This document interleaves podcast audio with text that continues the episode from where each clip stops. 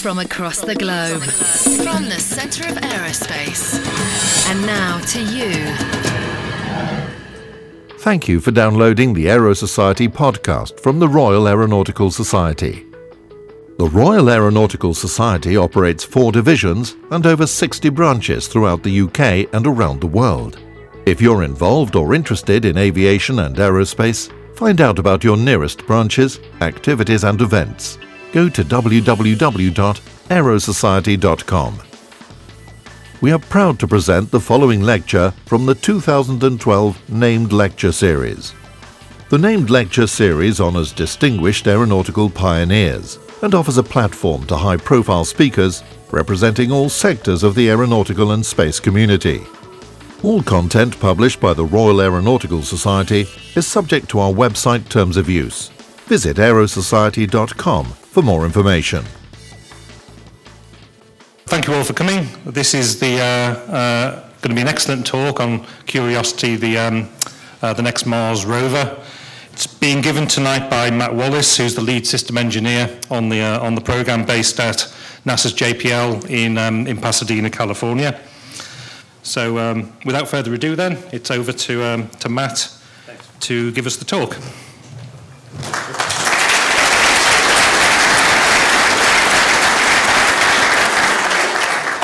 I have to turn my phone off as well. There we go. Okay, well, I'm here to talk to you about uh, the Mars Science Laboratory and the Curiosity rover. I'm going to try to keep, uh, keep moving along. I have a tendency to be a little long winded on the subject, as you might imagine. So uh, I'll, I'll try to get through it and, uh, and leave some time at the end for uh, questions and answers. Um, so I thought I'd start though with the, an attempt to answer the question why? Why go to Mars uh, at all? Um, and there's there are a number of reasons. I think um, you know in the late 19th century, um, a number of amateur astronomers were peering through their uh, fairly rudimentary um, optical telescopes and looking at Mars, thinking they saw canals. And uh, that, of course, began the era of H.G. Wells' War of the Worlds and Invasions from Mars and Buck Rogers and uh, Ray Bradbury and the Martian Chronicles and so on and so forth. Um, but eventually, you know, the, the telescopes got better and our science instruments got better, and we flew some spacecraft past the, uh, the planet, and we started to learn a little bit more about it. It got to the point where we recognized, of course, that there, were no, there was no life, uh, at least uh, not life uh, like us on, on Mars. And yet, it still held the imagination, you know, of, of the science community and, and much of the public. And I think one of the reasons is Mars is not that unlike the Earth. It's a rocky planet, unlike the giant gas planets of the outer solar system, and in that way it's similar to our own planet. It's uh, the, the inclination of, or the tilt of its axis is actually almost exactly like that of, of the Earth. It's got a 24 hour day, or very close to 24 hour day uh, much like much like our own planet. It has seasons, it has poles, um, and a diurnal cycle, much much like our own. So there's a, there's a lot of similarities, and we've come uh, to appreciate the fact, uh, even more so, uh, that that Mars and Mars, the surface environment on Mars, um, was much like our own planet at one point in its history.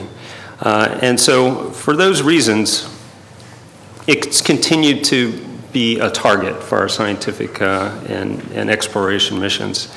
Uh, in the mid 1990s, uh, this rock over here on the lower left hand side, uh, Allan Hills 84001, it's an asteroid that was picked up in uh, the Antarctic.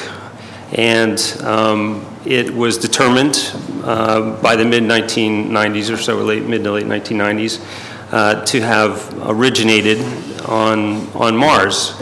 And uh, uh, many tens or hundreds of millions of years ago um, was, uh, came off the planet and eventually landed in the Antarctic. And inside this rock, um, there were certain signatures that you can see up here in the top left, um, associated potentially uh, with uh, organics and, and biosignatures.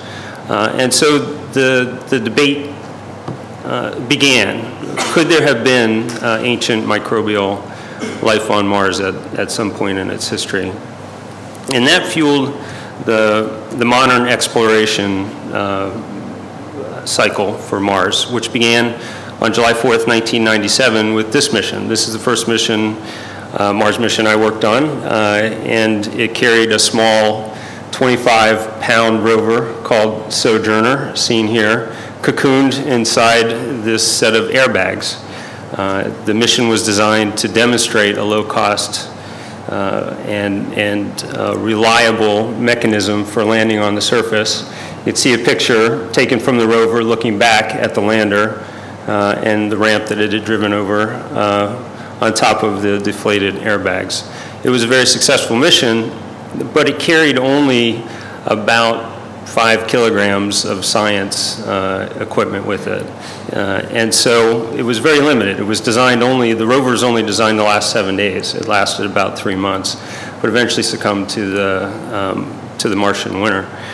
Uh, and so in 2003, we launched uh, another set of spacecraft. These might be a little more familiar to you. These is, this is uh, Spirit and Opportunity, seen here with its uh, uh, progenitor, uh, the Sojourner rover. And as you can see, these two vehicles were much larger. and in this, with this kind of a platform, we were capable of carrying about 50 kilograms of um, of science equipment, sorry, about 50 pounds of science equipment to the surface of Mars.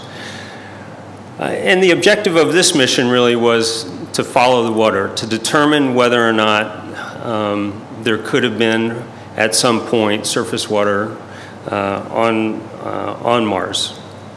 And when we landed, uh, the, first, the first spacecraft landed in a place called Gusev Crater. The second one landed at a place called Meridiani. Uh, both of these sites were chosen by uh, looking at science data that came off our orbiters. Uh, and we were uncertain as to what we were going to find in each case.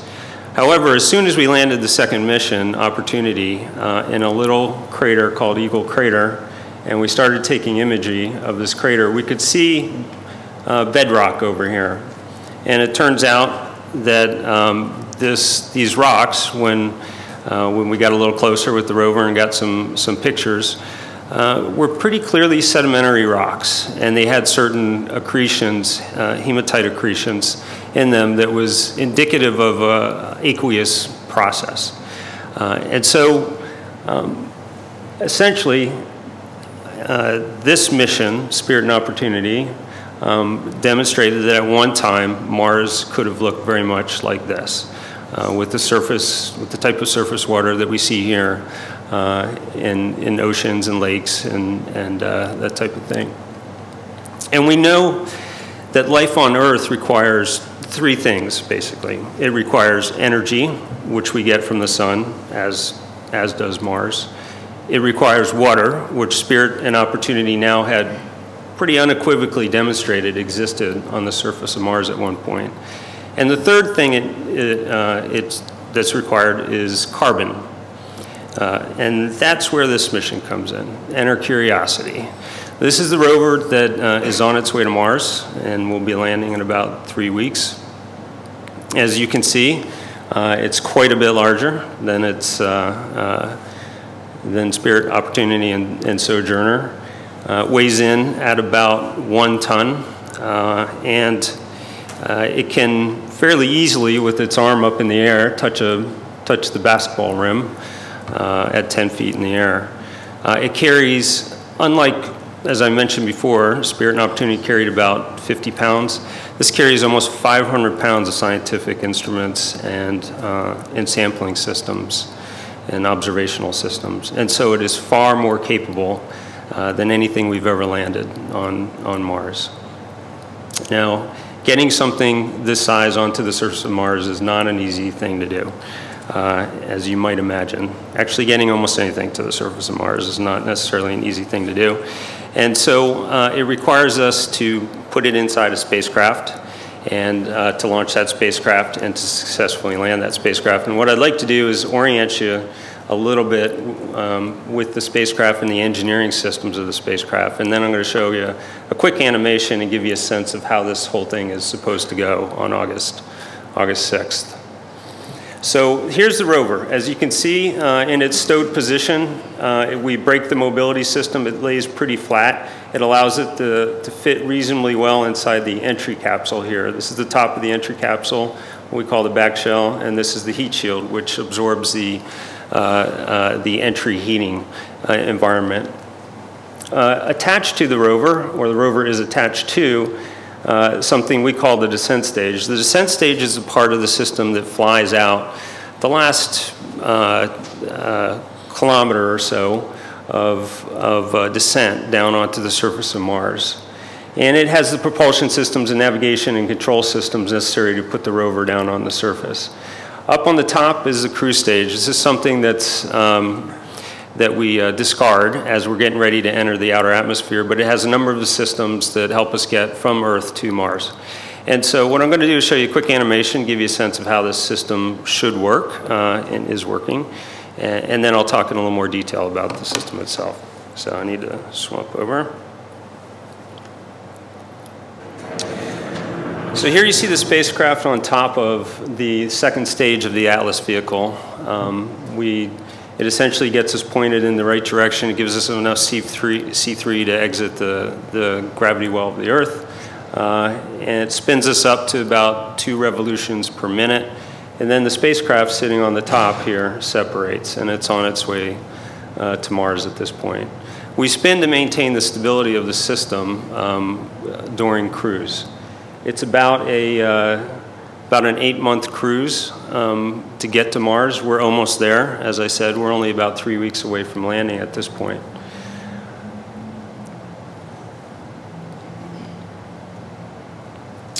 The, uh, during the cruise phase, we go through a number of trajectory correction maneuvers. By the time we get to Mars, after having traveled 350 million miles, we've actually hit a spot on the outside, on the outer atmosphere of Mars. It's about one kilometer uh, in, uh, in a perimeter of about one kilometer.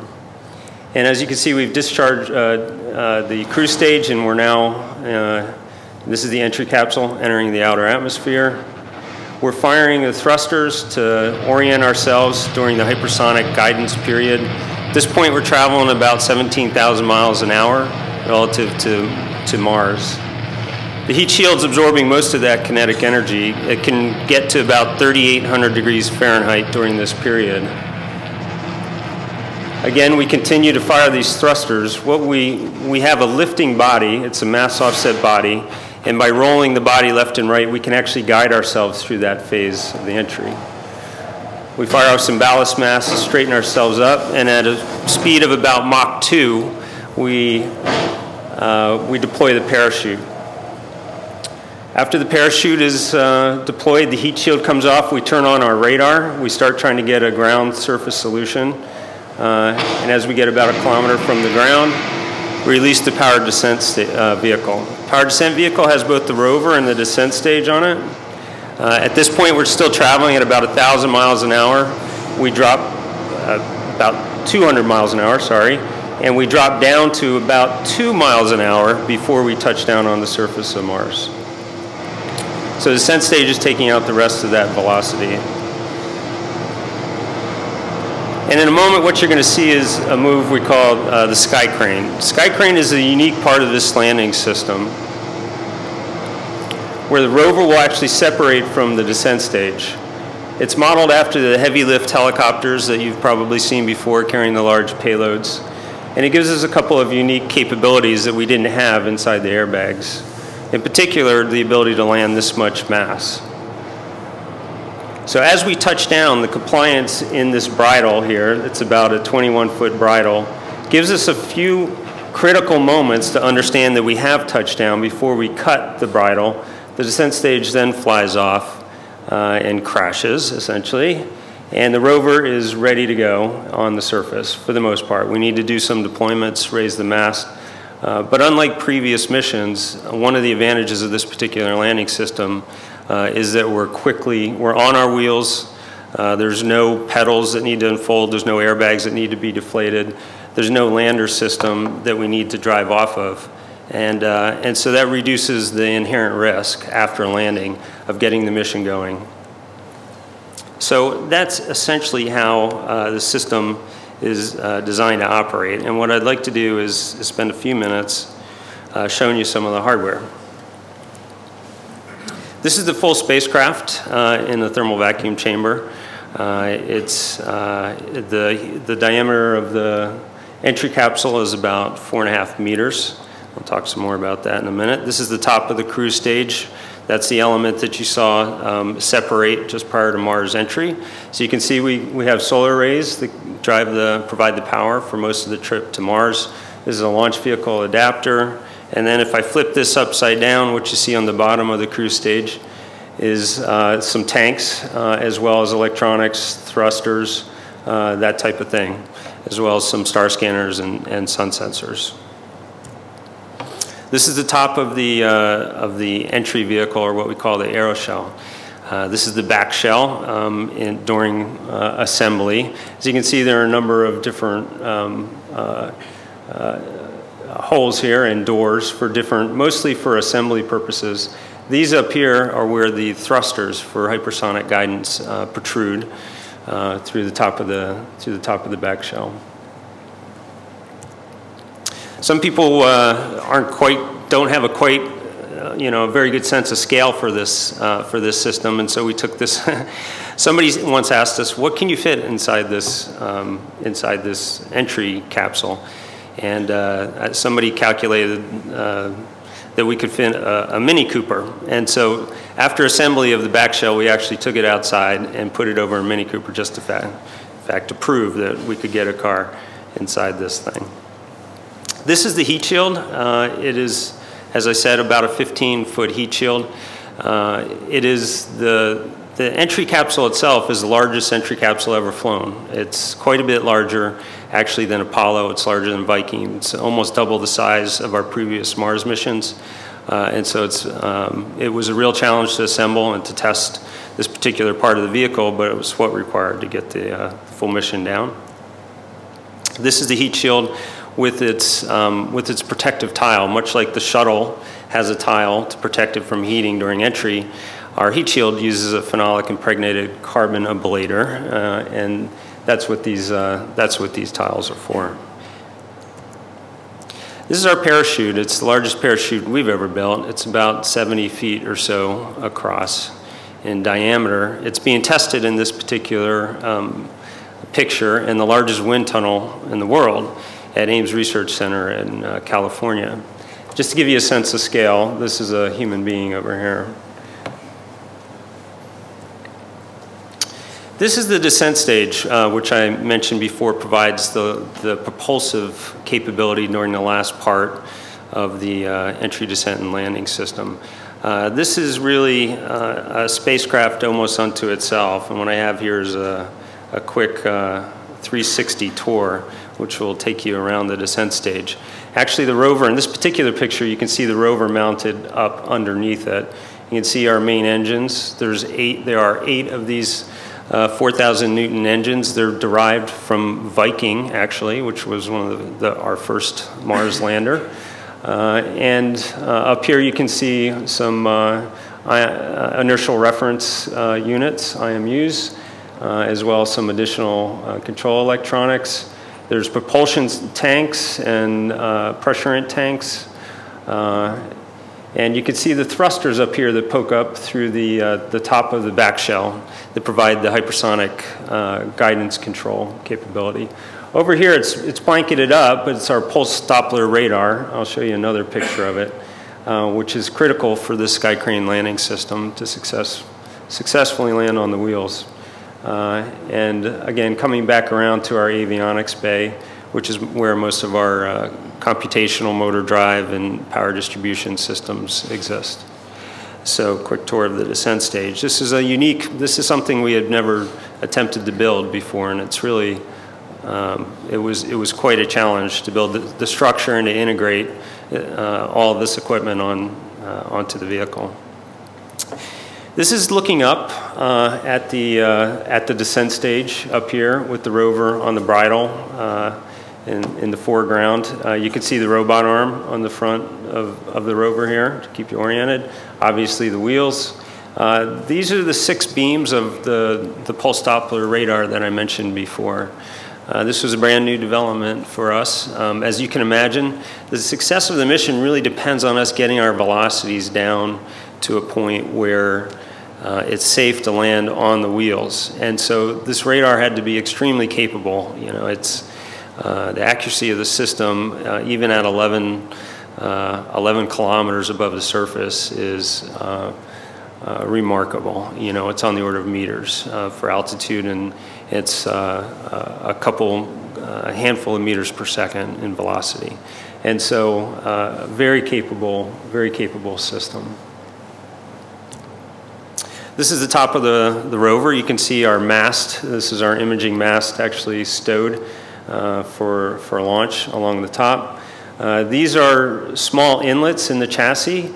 Um, the, some, of the, some, uh, some of the more critical science instruments sit inside the chassis below these, um, below these inlets. And the rover system is designed to actually core, uh, not to core, to, uh, to sample rocks and to put that sample into these analytical instruments inside the vehicle. And so we have a, a uh, percussive rotary coring system on the end of the robot arm. First time we've ever attempted uh, to do that. Uh, and so uh, uh, an, another particular challenge on the rover. You can see this differential that runs across the top of the vehicle, which connects the port and starboard mobility systems. This is the end of the robot arm. It's, uh, it has, as I mentioned before, this uh, rotary percussive drill. Uh, the idea is to get inside the outer layers of the Martian rocks. Uh, since the outer surfaces were exposed to the, uh, the radiation environment of Mars, the science community wanted to get behind those outer layers and drill actually into the rocks and became a real engineering challenge to figure out how to do that from 100 million miles away reliably. Uh, and, but uh, we ended up with this, uh, this drill that sits here. We also have a, a sieving and portioning system here that provides the small amount of sample to the instruments, as well as three different uh, contact instruments out here on the end of the robot arm. The whole turret weighs uh, about 30 kilograms, or about 70 pounds or so. Uh, the, just the turret alone um, actually uh, weighs more than all the science instruments on, on Spirit and Opportunity. If you flip the rover over and you take the belly pan off, this is what you would see. This is all the electronics that need to main, we need to uh, need to be maintained in a thermally controlled environment. And so we have our computers, our power distribution systems, our telecommunication systems, our motor drive electronics um, and, and all the body-mounted uh, instruments as, as well. Uh, one of the critical instruments is this one here. This is the large analytical instrument that we call SAM.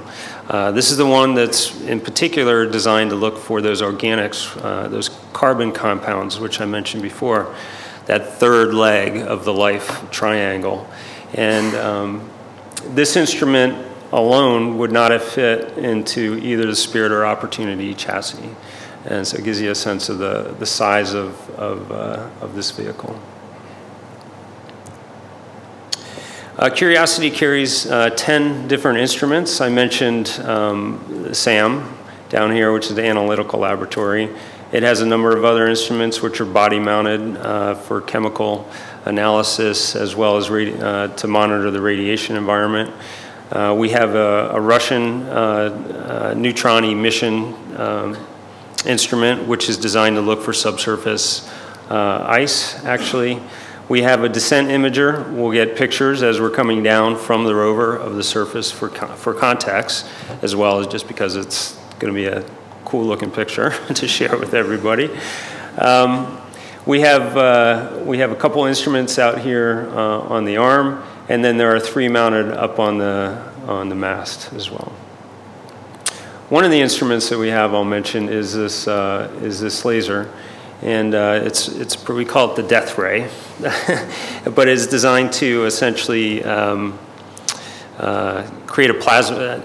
It fire the laser. It creates a small plasma cloud on the at the target. That plasma cloud is then imaged by a spectrometer, and we can essentially gives us a standoff remote capability of understanding what the chemical nature of some of the, the rocks are.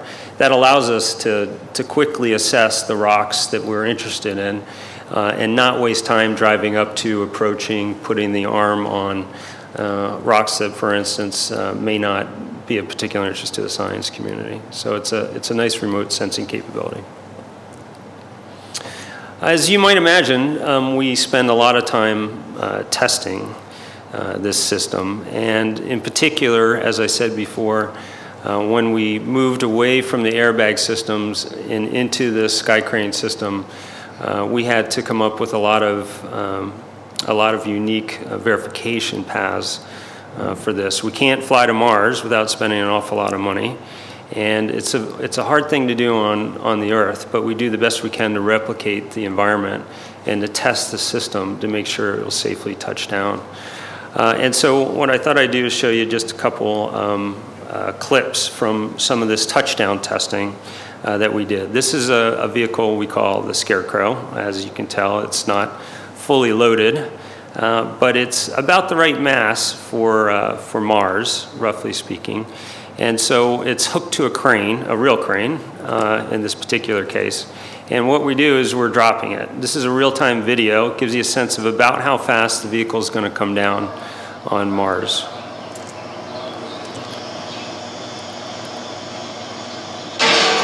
Without the bang, hopefully. So that didn't look too bad on a flat surface. So we said, hey, maybe we better do a few more uh, aggressive cases. And so we built up the vehicle. Uh, we built up another vehicle with, that has higher fidelity. We created some, uh, put, it, put it on a 20 degree incline, put some rocks, dug a trench, and took a look at how the vehicle would respond to these types of uh, boundary case environments as well. And the vehicle does very well. It's, um, it's a uh, the system itself, as you can imagine, is designed to traverse across a fairly aggressive surface environment on Mars.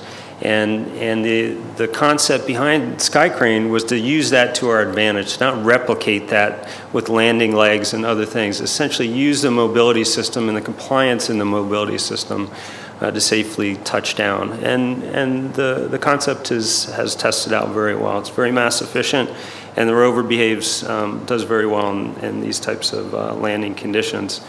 It's actually more capable, the, the slope and the rock density and the rock heights uh, that this system can tolerate is substantially better than our previous missions. Uh, and so it, it allows us to get to certain places on Mars that we couldn't get before. And I'll show you some, some pictures of what I mean here in a bit. This is another sky crane test. In this particular case, uh, the idea was to test the deployment of the mobility system. After the rover separates from the descent stage, the mobility system has to deploy. And as that mobility system deploy, it creates loads, as you might imagine, back into the structure that ripple back up actually into the bridle into this, and into the controller of the, of the Skycrane system itself. And so we went through a fairly extensive uh, integrated test, what we called the full motion test uh, to simulate the rover deployment and the mobility deploy. As you can see, there's no wheels on this mobility system. And again, that's to replicate the roughly 38% of, uh, of, the, of the Earth gravity that we have on Mars to get the loading and the mass, uh, uh the mass rate for this particular. This is what it would look like if you were Martian standing looking at this thing coming down at you. So uh, pretty, pretty exciting. Now, I know what you're thinking. Sounds like you guys do a lot of cool things. Um, and we do, we do a lot of cool things. But uh, do we get to blow things up? That's, I'm sure, one of the questions you have for me. And so here's the answer yes, we get to blow things up. This is a, this is a parachute deployment test, actually. We're launching the parachute out of uh, using the largest mortar ever fired. This is a slow, slow speed, uh, high resolution image of the, of the parachute coming out of its canister. And here's the shot of the full parachute being deployed in that wind tunnel that I mentioned before. You can see it takes a little while for it to open. On Mars, traveling at Mach 2, however, this will open in less than a second. Come on, there we go. There's the canopy opening up. It's, it's uh, agonizing when you watch this uh, in real time, uh, hoping that the parachute's going to open in the wind tunnel uh, and that you're not going to have a failure. But on Mars, as I said, it's going to open almost instantaneously because of the speeds we're traveling at. And absorbs a, uh, an impact or an impulse of almost 60,000 pounds uh, as, as part of the inflation loads. Largest parachute we've ever built. Uh, it's a disc gap band uh, parachute. You can see the, the gap here uh, between this uh, band and, and the disc on top. Uh, that's for control, for additional uh, stability of the system. this is a picture of the rover going through a, a mass properties test. for all of our systems, we have to understand exactly where the center of gravity is and what the uh, properties of inertia are inertia are. And so um, we, we put all of them on spin tables or on turnover fixtures. Uh, this happens to be the, the rover uh, on a uh, vertical position getting tested. Uh, this is the rover over here on the right hand side of this picture. Uh, we're doing some imaging testing here. You can see all the targets and the lights set up. We have 17 different cameras on the vehicle uh, science cameras, um, navigation cameras, hazard avoidance cameras, descent cameras. We have a microscope out on the end of the robot arm. Uh, and so it takes a lot of work to get all of those uh, cameras both geometrically and uh, radiometrically calibrated. And so we spend a lot of time uh, pre-launch doing that, that type of thing. Uh, this is a shot of the, uh, of the first drive test that we ran on the vehicle. Uh, now, when I talk to the kids, they're always disappointed that the rover doesn't drive faster. but I tell them it's like the tortoise and the hare, you know. Eventually it gets there, it does just fine. Um, but it only, it only moves at about uh, six centimeters a second. Uh, that's about the same speed as our previous vehicles have traveled. It's uh, less than a tenth of a mile per hour to give you some sense of how fast that is. But that's okay because obviously we're doing a couple things. One is we're not traveling that far every day on Mars. We, we just want to get generally from one place uh, beyond our local uh, region so we can see what's around us.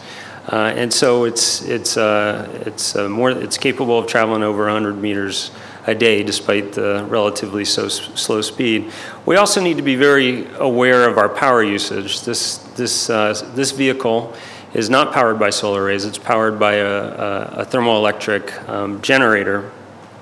And so um, the, uh, the amount of power that we have available to us is about 100 watts. That's how much the, the radioisotope thermoelectric generator generates, about the, you know, about the power of a light bulb in your house. And so we have to be pretty fastidious about how we use that energy, and uh, that's one of the reasons we drive relatively slowly as well.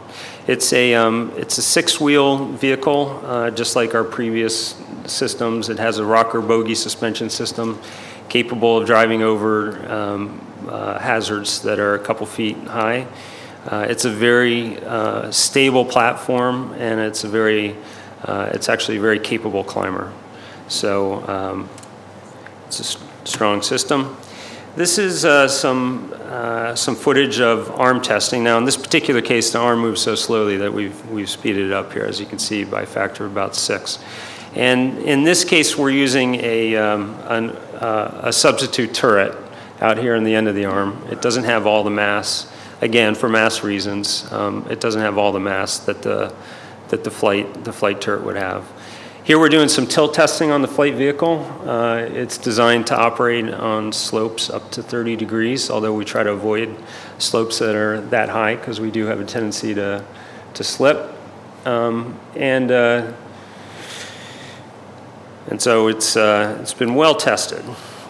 This is some, uh, uh, uh, this is a picture of of um, some testing that we did for the radar system. As I mentioned before, the radar is a brand new system and it's critical for to ensure that we land at a speed that the system's capable of, of absorbing when we touch down. And so to simulate the last uh, few meters of the sky crane, um, of, this, of the sky crane delivery system, uh, we hang a sort of simulated, a partial rover out here below a, a helicopter. This is actually a movie helicopter with a, uh, a gimbal on the front where they would normally mount uh, a movie camera for those action, you know, footage shots. In Los Angeles, we have a lot of these things, it turns out. So um, uh, what we mounted was our, our, our, radar on the front, and what, we took it out into the desert and we did uh, simulated sky crane testing for a number to see how the radar performed, um, to see what the, the radar return signature looked like from the, the vehicle, for instance, when it's hanging down below uh, the descent stage, uh, and, and that sort of thing. For the upper portions of the entry descent uh, um, activities, as I said before, at, at, uh, at parachute deploy, after parachute deploy, we're still moving at about a thousand ish miles an hour, and we're still pretty high off the ground. We can't simulate those kind of vertical velocities in a helicopter, and so uh, we put the radar inside a pod sitting out here under the wing of this F 18, uh, and we took it up and, and, uh, and allowed the F 18 to simulate the entry, descent, and landing uh, profile, landing profile that we needed to test the radar.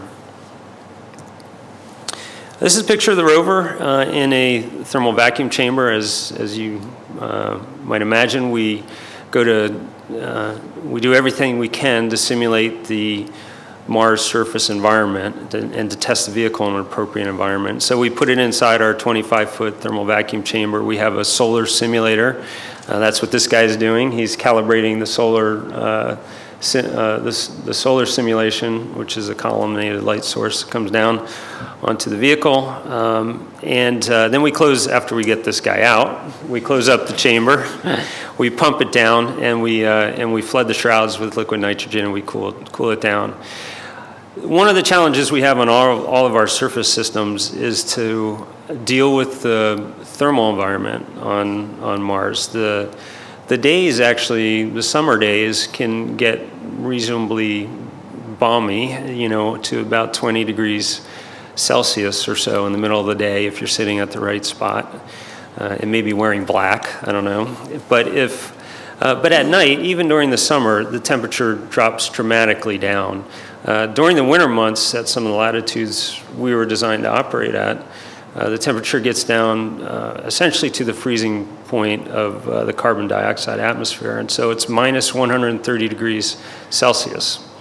And every day, pretty much, you go through this thermal cycle. And as you all can well imagine, that is a, a very stressing environment for a lot of our materials, clearly for our electronics. Um, and, and, uh, and, so we do a lot of testing to verify, in fact, uh, and a lot of design work to, to show that our systems are capable of those types of uh, those types of thermal cycles over a long duration, long period of time.